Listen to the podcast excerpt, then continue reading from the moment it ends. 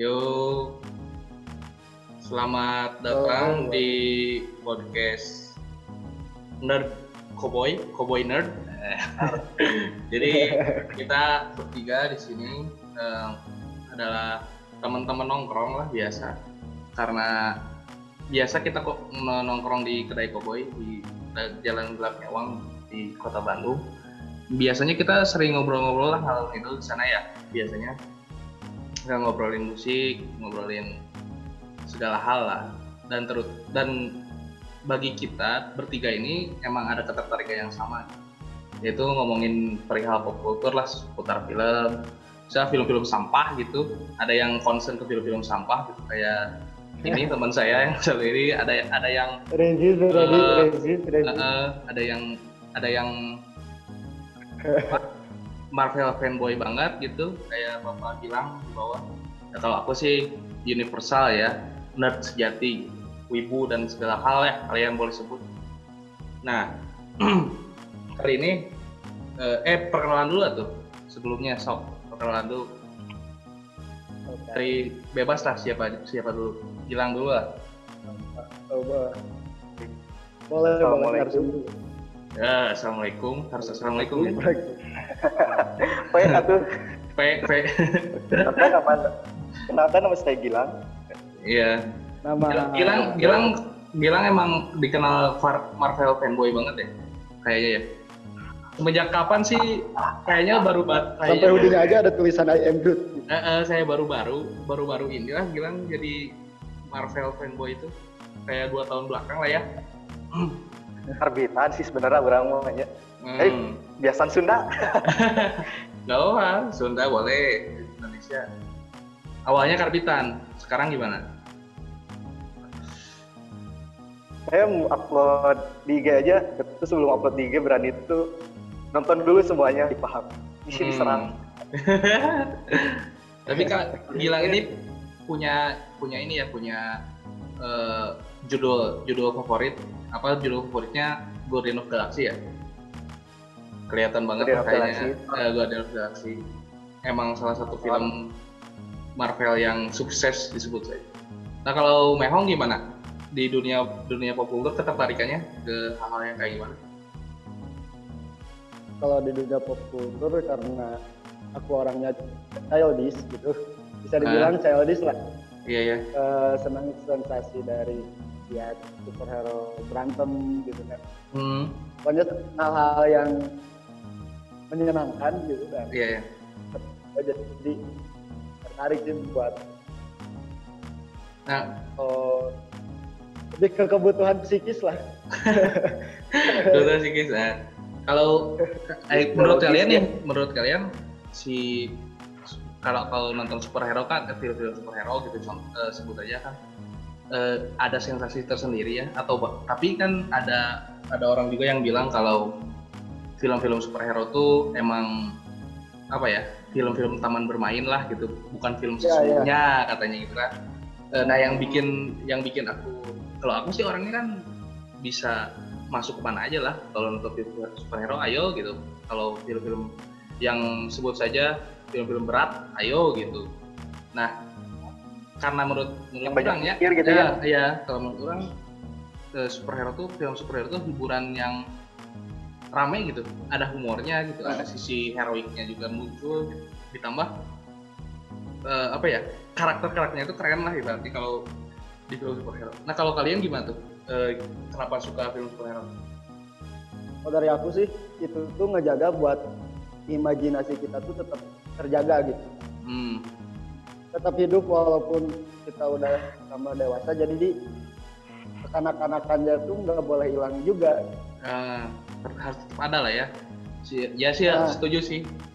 Soalnya kayak kalau misalnya nonton Avengers waktu kemarin yang Endgame, waktu si superhero-nya semua muncul tuh, waktu mau dapat itu kan ikut. Itu nontonnya udah kayak banget gitu. Kayak yang kemunculan yang itu ya, yang barang-barang banyakan itu. Nah, itu emang susah. Figures. Kalau Gilang gimana? Itu Jadi Captain America ngomong fingers, assemble, kedengar sama semuanya. Sekeren. Kenapa tuh Lang? Gimana? Buat mana gimana? Senang sih? Aja gitu. Senang aja ngebuat. Jadi adrenalin terpacu, ngerti nggak? Benar-benar. Iya, benar-benar. Adrenalin. Terus benar kontrol imajinasi ngebuat kita jadi ngehayal juga. Jadi sih ini, jadi sih itu kalau film superhero itu suka gimana kalau aing itu sebenarnya jadi si sebut aja jadi Captain America gitu. Ngebayangin lah. Ngebayangin kayak gimana gitu kalau jadi mereka. Ya sih itu juga salah satu hal yang bikin film superhero tuh bikin kita seneng loh nontonnya gitu ya, banyak imajinasi. Harap real lah. Terus kan di film-film superhero nih kita masuk pembahasan lah ya, biar nggak biar agak-agak seru gitu. Kalau ngomongin superhero ada biasa kan, kalau ya Captain America gitu, kalau ngomongin Iron Man yang gitu lebay lah gitu ya, ibaratnya kayak kenapa sih orang-orang tuh nangis gara-gara Iron Man mati gitu kan, kayak lebay banget gitu kan. Justru saya nangis kalau lihat Thanos gitu yang sudah berusaha keras dan jelas harus kalah gitu oleh superhero karena si goblok Tony Stark gitu. Nah, ngomongin ini nih penjahat di superhero nih, menurut kalian yang bagusnya kayak gimana sih? Kalau yang villain yang benar-benar ini tuh super villain gitu, yang kayak gimana? Kalau di kriteria untuk semua villain yang mengakui kehebatan lawannya, jadi nggak dia arogan, malah suka kebanggaan. Nah, superhero-nya yang malah arogan, nggak ngakuin kalahin musuh lah gitu. Ya contohnya siapa? Kayak Hong si superhero yang mengakui. Biasanya emang sombong-sombong kan villain, nggak ada yang mengakui kekuatan ini. Nah, tapi Thanos di sisi lain, dia kan di Iron Man, mengakui si Tony Stark bahwa dia tuh salah satu yang superhero yang bisa diperhitungkan sama dia gitu kan. Nah, sampai akhirnya emang bener juga dia. Iya. Kalau Gilang gimana Lang? Kalau rumah lah urang. Kalau saya mah tergantung. Ya nggak apa-apa urang kayak santai. Tergantung filmnya, tergantung dari scene ke scene gitu. Cocok gak sih sama scene itu? Kayak Hela di Thor Dark Knight. Ya itu kurang sih. Hela itu padahal overpower bisa. Dewi kematian. Iya. Tapi asa kemunculannya plot-plotnya sih. Tapi kemunculan Hela itu kayak nggak cocok di situ dan terlalu gampang kalah juga gitu meskipun overpower. Nah justru orang lebih suka terus kayak, Ronan tuh kayak ngisi ruang galaksi OP pisan aja. Nah orang kayak lebih suka tuh villain-villain yang punya cerita-cerita di baliknya gitu, ambisinya tuh kuat. Kayak villainnya si Daredevil. Bukan, T'Challa.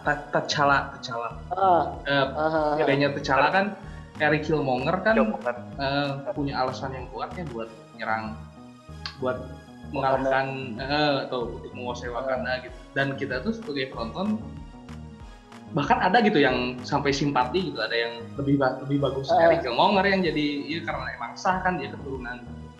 Tiba-tiba kayak gitu. Nah kejadian juga pas aku nonton X-Men, series X-Men tuh malah aku tuh lebih lihat ke si pihak Magneto aja kan. Ketimbang kelompok si X-Men.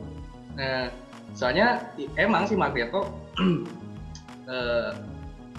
kalau ibaratnya kalau si Profesor X-Men kan terlalu terlalu bijak lah gitu dan dia di dunia salah satu hal yang bisa diterima dari villain-villain itu mereka tuh sebenarnya realistis kan dibanding superhero kan ingin dunia yang ideal gitu.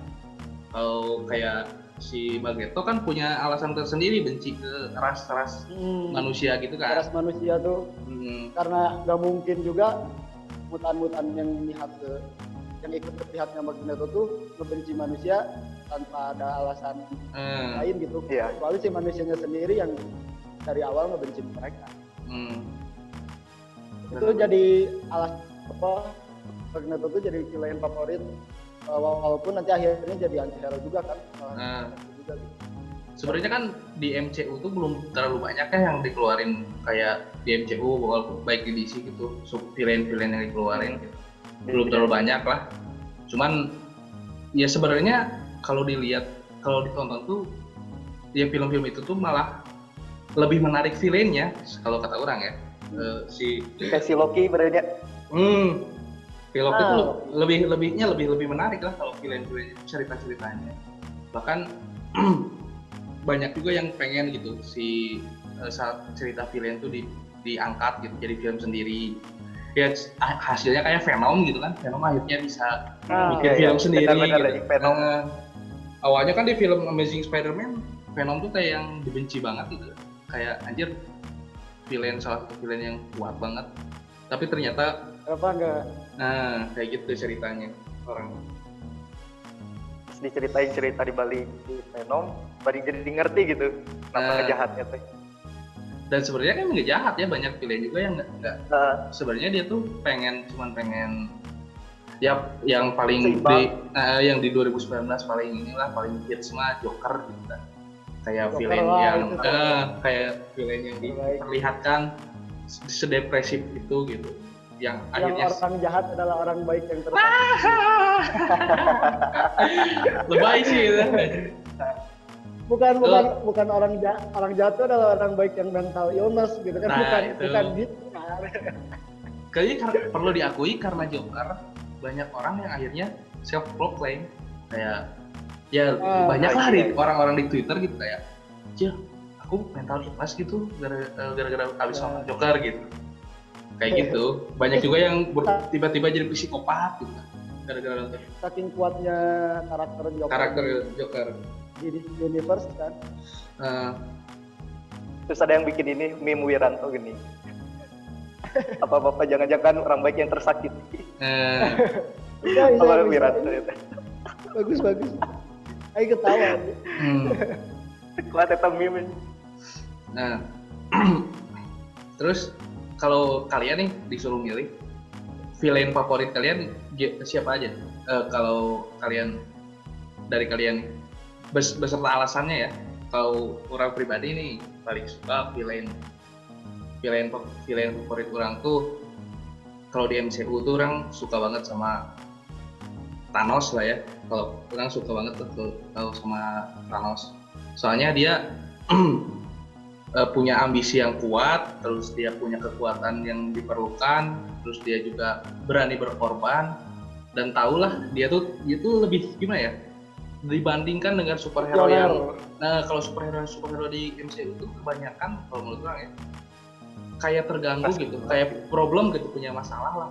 Kayak contoh misalkan Captain America tuh punya masalah sama masa lalu dia dengan dirinya sama si Bucky Barnes gitu, sama si Winter Soldier kan.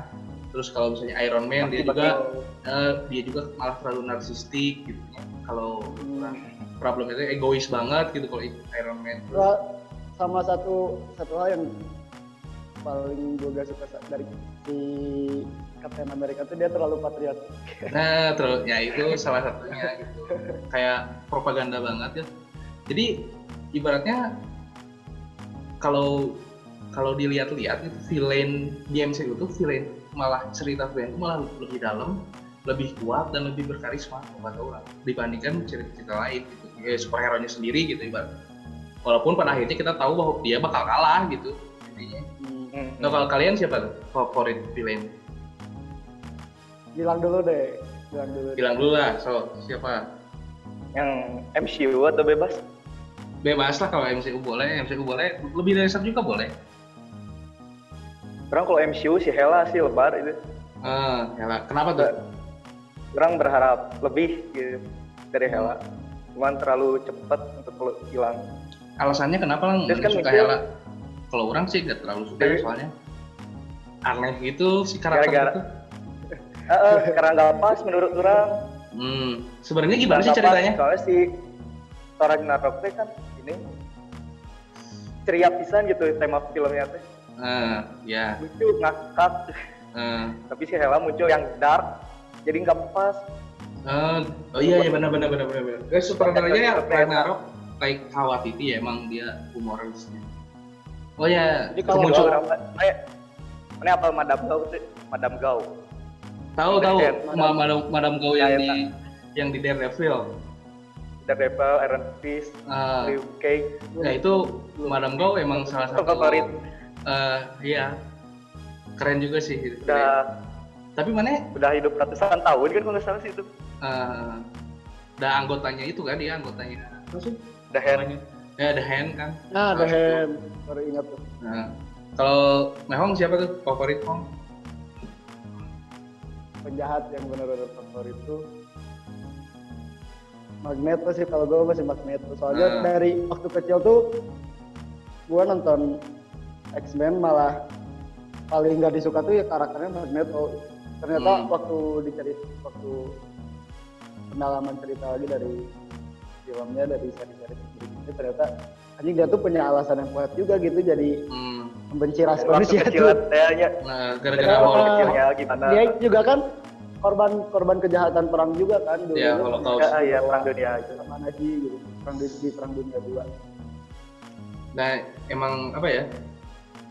Jadi seiring gini ya logikanya kalau misalnya anak saya yang nonton udah pasti tuh bencilah sama villain. Tapi kalau udah semakin dewasa itu mah jadi lebih salut ke si villain kan daripada ke superhero. Kalau superhero malah ya gua tuh villain ya gitu. Kayak superhero yang bagus itu yang dia tuh nggak munafik gitu. Yang kan kalau kebanyakan hero-hero MCU kan kayak munafik terus kayak mementingkan diri sendiri. Ya buktinya akibat ngelakuin semuanya kayak akibat dia bisa ngelakuin semuanya muncullah si villain si Baron Zemo itu loh yang dia yang dia ngebangkitin apa si Bucky Barnes tuh yang setelah Ego of Ultron yang setelah yang pakai yang orang biasa itu kan nggak tahu pakai buku. Yang orang biasa itu kan salah satu yang menguak ini gede. Yang menguak itu. Itulah kalau si villain. Terus satu lagi nih villain yang nggak muluk-muluk jahat itu Wilson Fisk. Itu brutal sih, AKA nah salah satu villain juga yang keren tuh kalau villainnya tuh cerdas bro. Yang pilihannya tuh cerdas. Dia tuh nggak cuma kuat kan. Nggak cuma kuat, tapi dia tuh punya otak yang encer gitu, cerdas, strategi. Nah, salah satu sampai berapa darah merenya? Kalau dari Naruto tuh hampir gagal kan. Nah gini bro, makanya kalau nonton gimana ya? Kalau nonton anime terutama, anime tuh kenapa bisa membosankan gitu ceritanya tuh, terutama cerita-cerita yang heroik gitu kayak Naruto, kayak One Piece gitu. Agak membosankan tuh karena si villainnya tuh gak diberi kesempatan menang sebenarnya. Ya bayangin aja gini, Madara gitu ya, ya tadi kayak disebut gila, pinter kan si Madara tuh, ya. Pinter banget lah ibaratnya, bener-bener pinter, overpower. Tapi dia tuh kalah sama Naruto yang si Naruto yang dia tuh ambisius, bolot, gitu, bego banget kan dia, diceritainnya nggak bisa mikir gitu, hanya dengan semangat gitu, aku pasti bisa mengalahkan. Gitu. Gara-gara Sakura aja dia bisa misalnya. Kayak si Luffy juga kebayang nggak, Doflamingo gitu, si Doflamingo di One Piece, secerdas apa sih itu gitu Joker. Lagi nonton prestasi nih. Sehebat itu gitu Doflamingo, secerdas itu bisa ngambil satu negara gitu. Tapi nanti akhirnya dikalahin gitu sama Luffy yang dia tuh ya bego gitu, nggak mikir gitu. Situ kan jadi kurang menarik. Tapi kalau di seri-seri sekarang kadang bakal seru ketika si superhero-nya kalah duluan. Kayak di apa ya? Kayak di si The Punisher tuh kayak gitu tuh bagusnya. Punisher itu. Sampai aji kok berdarah mulu tapi ini orang kuat gitu. Malah lebih seneng superhero yang gitu kalau gue. Antihero sih kalau dia masuk. Malah favorit, salah satu favorit itu Punisher. Iya. Solang gimana? Nama teh? Si film-film lain itu mengenai resep saham. Di anime lah, anime nonton tuh? Hah? Batman yang pakai masker itu siapa lupa? Oh, Scarecrow. Nah itu. Si Ben. Si Bane. Ultina lu si Bane. Dota itu Dota. Iya si Ben. Mobile Legend. Keren juga gitu alasannya. Gimana ceritanya keren gitu. Scene paling memorable kan yang dia lawan Batman di kegelapan itu. Ya, anjing. Maneh baru-baru gitu kenal kegelapan, seumur hidup. Anjing kegelapan. Keren. Ben. Nah, salah satu ini nih menarik juga ya kalau ngomongin Batman gitu. Apalagi yang trilogi, yang Dark Knight gitu. Udah pada nonton belum? Yang Joker, Scarecrow, sama yang band itu, yang 3 film itu, ya kan itu menarik. Kalau aku sih nontonnya dari yang Joker. Kerennya karena seimbang gitu, si porsinya tuh pas gitu. Tapi ada faktor menarik gini di film Dark Knight, dari Dark Knight itu yang si Joker, ternyata si Joker tuh cuma tampil selama 45 menit di film itu. Tapi 15 menit di film itu, cuman bentar dia. Tapi hebatnya bisa jadi salah satu seimbang gitu ya. Bisa gila banget gitu si Batman. Film-film Batman sebenarnya orang lebih orang sebaik Harvey Dent pun gara-gara dia kan jadi orang jahat juga. Akhirnya gitu. Two-Face kan, si Two-Face. Nah ngomongin villain nih ada kelompok-kelompok villain. Kalian tahu nggak, saya misalnya di situ ada Suicide Squad. Nah itu kalau di apa di Marvel juga adalah beberapa ya kelompok-kelompok. Walaupun di MCU belum, mereka tuh jarang. Belum muncul. Jarang banget disatuin lah ya. Kalau di DC kan udah. Nah menurut kalian ketika villain berkumpul bagus gak sih? Kalau orang pribadi sih enggak. Bagus lah, ramai. Kalau gua tuh keren. Bagus, soalnya mikirnya bakal jadi face to face lawan superhero itu seru gitu. Iya. Kita jadi, tahu latar belakang si villain, tahu latar belakang si superhero gitu. Oh jadi lebih asik. Oh jadi kalau orang pribadi ya, kalau misalnya udah kayak Switch Squad tuh bergabung itu jadi kurang menarik karena banyak satu orang villain itu. Jadi kayak apa ya, kayak semuanya tuh pengen tampil gitu kalau kata orang ya. Akhirnya yang bagus tuh penjahat yang sendirian kalau kata orang, kayak Joker, solo band gitu, yang bagus dia sendirian daripada dia harus bergabung sama grup. Dan mungkin itu jadi alasan MCU nggak bikin gitu grup villainnya di film, walaupun ada kan kayak asosiasi penjahat Spider-Man. Kayak itu ya. Hela. Ten Ring. Nah. Ten Ring apa tuh lang? Yang di Iron Man ke-1 udah muncul. Ten Ring yang nyulik si Iron Man, Tony Stark itu awal-awal. Oh iya. Nanti kelompok Ten Ring. Nanti katanya di Phase 4 tuh bakal muncul Ten Ring itu. Bakal organisasi kayak gitu. Katanya. Rumor-rumor orang teorinya gitu. Banyak sih. Terus sekarang yang baru tuh yang filmnya yang bakal salah satu kandidat yang orang suka ya, baru dari trailernya doang, si Taskmaster. Lihat yang Black Widow. Taskmaster. Itu keren banget sih villain. Kekuatannya sih dia yang nge-copy dia kekuatannya. Oh iya ya. Jadi di trailernya tuh kalau kalian yang Captain Amerikanya Rusia bukan? Ah iya iya iya. Ya itu ya. Nah, kalau kalian udah lihat trailernya itu si Taskmaster bikin 15 gerakan, itu 15 gerakan superhero yang dia lihat. Kayak gerakan si Black Panther, gerakannya Hawkeye, Captain America, Iron Man, semua dia ikutin. Karena dia ikutin? Karena emang kekuatannya dia nge-copy itu. Nah, salah satu. Oh, Kakashi gitu. Kakashi. Jurus. Nah, ini jurus. Kayak Kakashi mirip banget. Itu keren banget pasti villain tuh. Kalau ini si Deadpool mah superhero landing tuh. Nah, superhero landing. Superhero landing. Superhero landing. Nah itu si Deadpool juga sebenarnya dia kan di X-Men kan jadi villain kan sebenarnya. Buat X-Men kan sebenarnya dia villain ya sebenarnya. Kayak gak mau kerja sama lah sama X-Men. Dia juga kan mutan kan sebenarnya. Jatuhnya anti-hero itu paling berhasil sih kalau menurut itu gitu. Soalnya ceritanya filmnya atau gimana? Filmnya berhasil apa? Berhasil secara kekuatan sama karakter juga.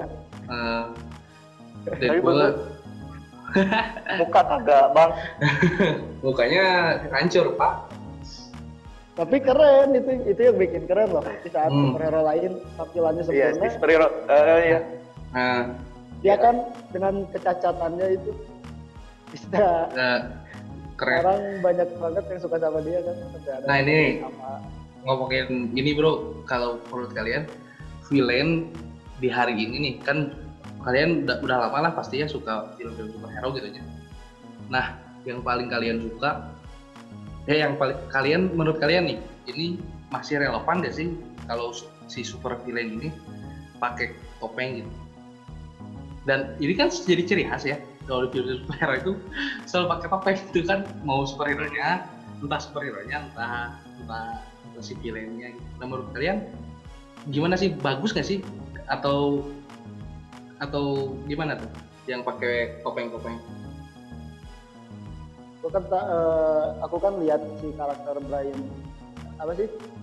Zemo siapa itu baru? Baron Zemo. Sebenarnya banyak Baron kan yang ini yang nggak pakai topeng yang Baron Zemo. Aslinya tuh pakai topeng. Iya maksudnya yang nggak pakai topeng kan kayak Wilson Fisk nggak pakai topeng kan. Kayak Madame Gao kan nggak pakai topeng. Banyak lah villain-villain yang nggak pakai topeng. Tahu juga kan? Nah, nggak pakai topeng. Thanos nggak pakai topeng. Siapa Hong tadi Hong? Jigsaw. Yang di Punisher itu? Oh iya.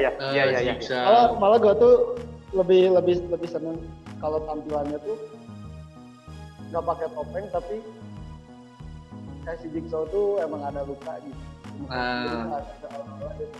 Kalau misalnya kayak Harvey Dent. Dia lebih nggak tahu kali sebenarnya. Jadi lihat anjing membekas gitu, kenapa sih dia tuh? Jadi emang kelihatan banget kan jahatnya kalau kayak gitu. Iya. Ada kesan horor. Gak tahu kali meren kedepannya mah gak relevan meren dia. Gak tahu kan? Iya. Bisa aja jadi gak relevan karena. Tapi bisa jadi yang pakai itu pakai topeng. Kalau superhero pakai topeng tapi para villain yang enggak, itu yang lebih pengecut itu superhero atau villainnya. Nah itu jadi pertanyaan yang menarik banget sih. Kalau gitu, soalnya gini bro, ini ada kayak pembelaan baru Dark Marvel gitu kayak. Katanya DC itu kan yang pertama bikin ini kalau nggak tahu benar nggak salah ya, yang jadi si Marvel ini tuh katanya tuh antitesisnya si DC.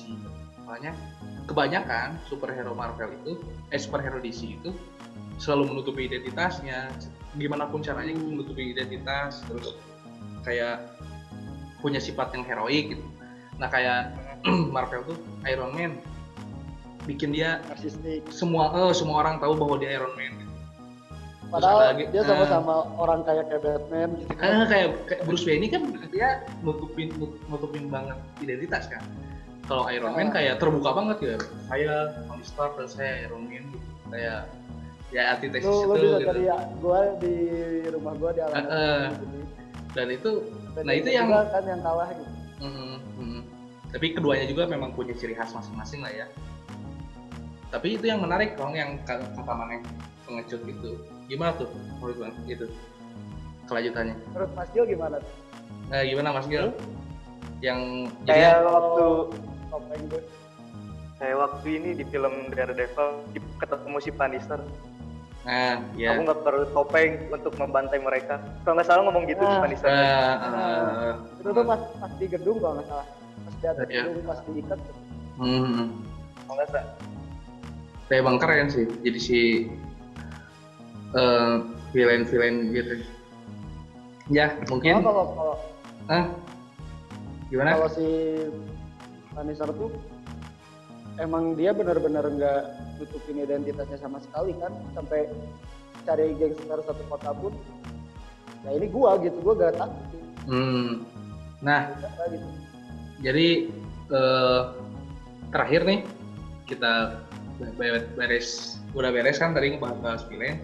Jadi menurut kalian nih terakhir nih satu orang yang menurut villain yang bagus dan yang bikin kalian tersentuh banget dengan ceritanya tuh siapa?